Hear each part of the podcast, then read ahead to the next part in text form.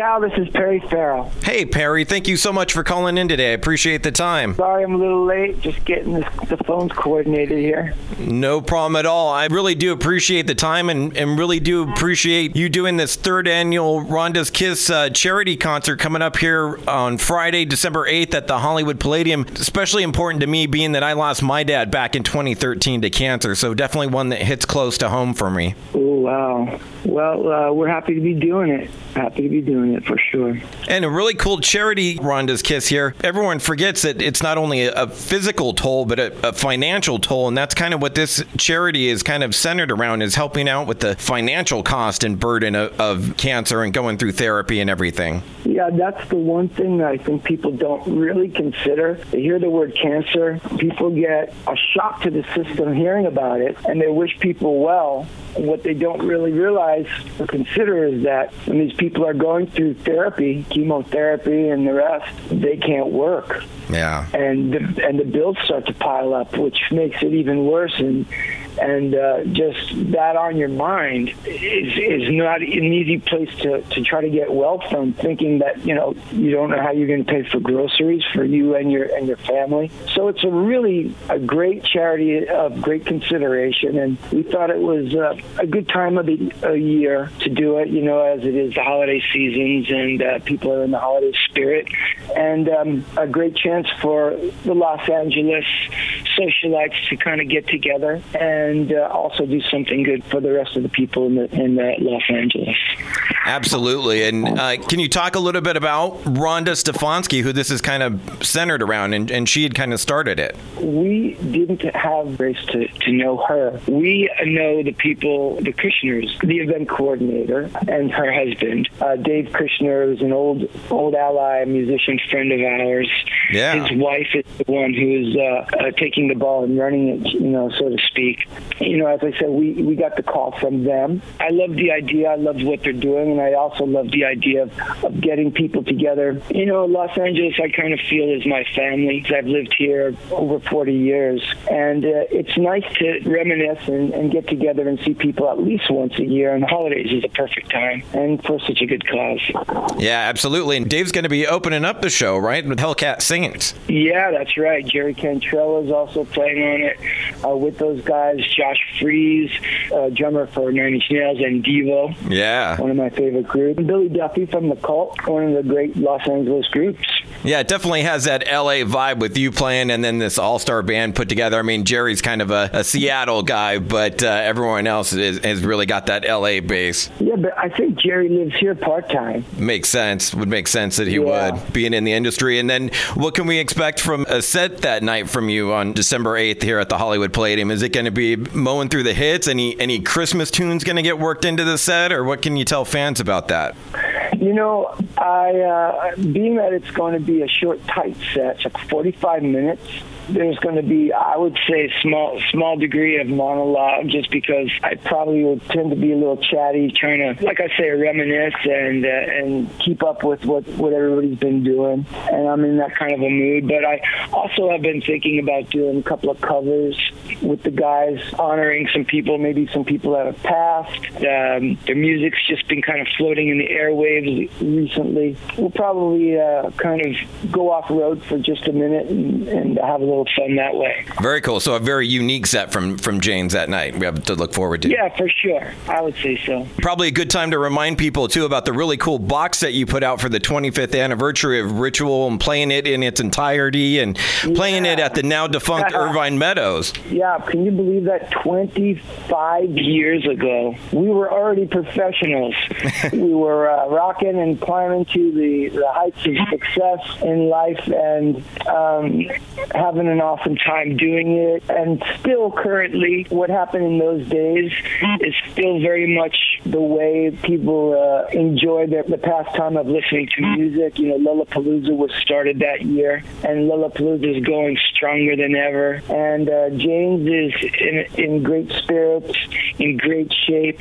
I myself am onto uh, another project that you'll hear about soon in Las Vegas. That's uh, due to open in two, 2019. Ah. and it is uh, yet again another, uh, I would say, a groundbreaking experience for people that love music and love, you know, adult nightlife. Very cool. Looking forward to that. Yeah, I was going to mention Lollapalooza and Irvine Meadows and what a great venue that was, and, and say thank you as a fan for. Uh, I remember going back in '96 when it was a big deal, and you guys took out Metallica that year. Yeah. Oh, you remember that was 19? Yes, that was 1996. They had the Ramones. Who else was there with the Ramones? It was uh, Waylon Jennings. That's right. That, those are the three that were such kind of oddball, strange bedfellows. But you know, it's wonderful. Lollapalooza is in that you can take these exotic ingredients and put them together to make this beautiful tasting dish. You have to be kind of a good chef, good in the kitchen, know your way around the kitchen. When you love music, it's easy to kind of pick those ingredients. Those ingredients have to have heart. They have to be genuine, authentic, original, the real deal. Your ears uh, definitely, you know, pick up on that and appreciate great musicians. That's really where where music and Lollapalooza is at. Yeah, that's one great thing that it's always done and kind of flied that flag for you know exposing a lot of new artists. And I'm I'm probably crazy here, but just kind of daydreaming as a as a music fan with the news kind of coming out with uh, Warp Tour going away. I was sitting here thinking to myself, hmm, would Lolla ever go back to doing that touring festival? Because that's kind of along the same spirit as Warped as far as Lolla and breaking those new bands. And I feel it's so important these days that we still have those type of festivals. I, I think what's going to happen, to speak a little bit more about my project in um, Las Vegas, unfortunately, the way that the bands break, bands themselves even, the chemistry of a band, it, it evolves. Everything evolves, right? Right. Uh, and music evolves too. The way we make music evolves. Uh, the, the, the people that uh, make the music collectively, that situation evolves. You know, somebody asked me uh, recently about uh, I think it was just yesterday really. I was interviewing for Aspen because we're playing Jane's is playing Aspen uh, at, up at New Year's at the Belly Up. This really quaint killer room. You know I, I we've played there probably three or four times you get to go up there and snowboard and uh, and also rock out for, for New Year's and be around the snow. Anyway, they were asking me about bands. Like, did I think that we were one of the last last uh, music projects to actually, you know, to be a, uh, a success as a band? And why why was that? And where where did where did all the great bands go? And uh, you know, you you start with economics. Economically, the the money's not there to be what they you know what people consider a band. Record companies aren't giving big signing bonuses anymore. So you start out with the first thing to go is is the production of your songs. So you know you're not working with these incredible producers anymore. People have home studios, and but actually what's happening is it, that turns you're getting these young producers that know what to do with a laptop and make it sound pretty good. Absolutely. But uh, the big producers and the big studios, they're also disappearing bands are starting to disappear, but really what you see happening is musicians are not using the getting signed for big money from a label using a big producer. They're not using that as an option anymore. They're starting out learning their instrument, learning production themselves on software. And so the sound is changing and the complexity of the, the musicians and the collective of musicians changes. So yeah, were we and are we one of the last of the great groups?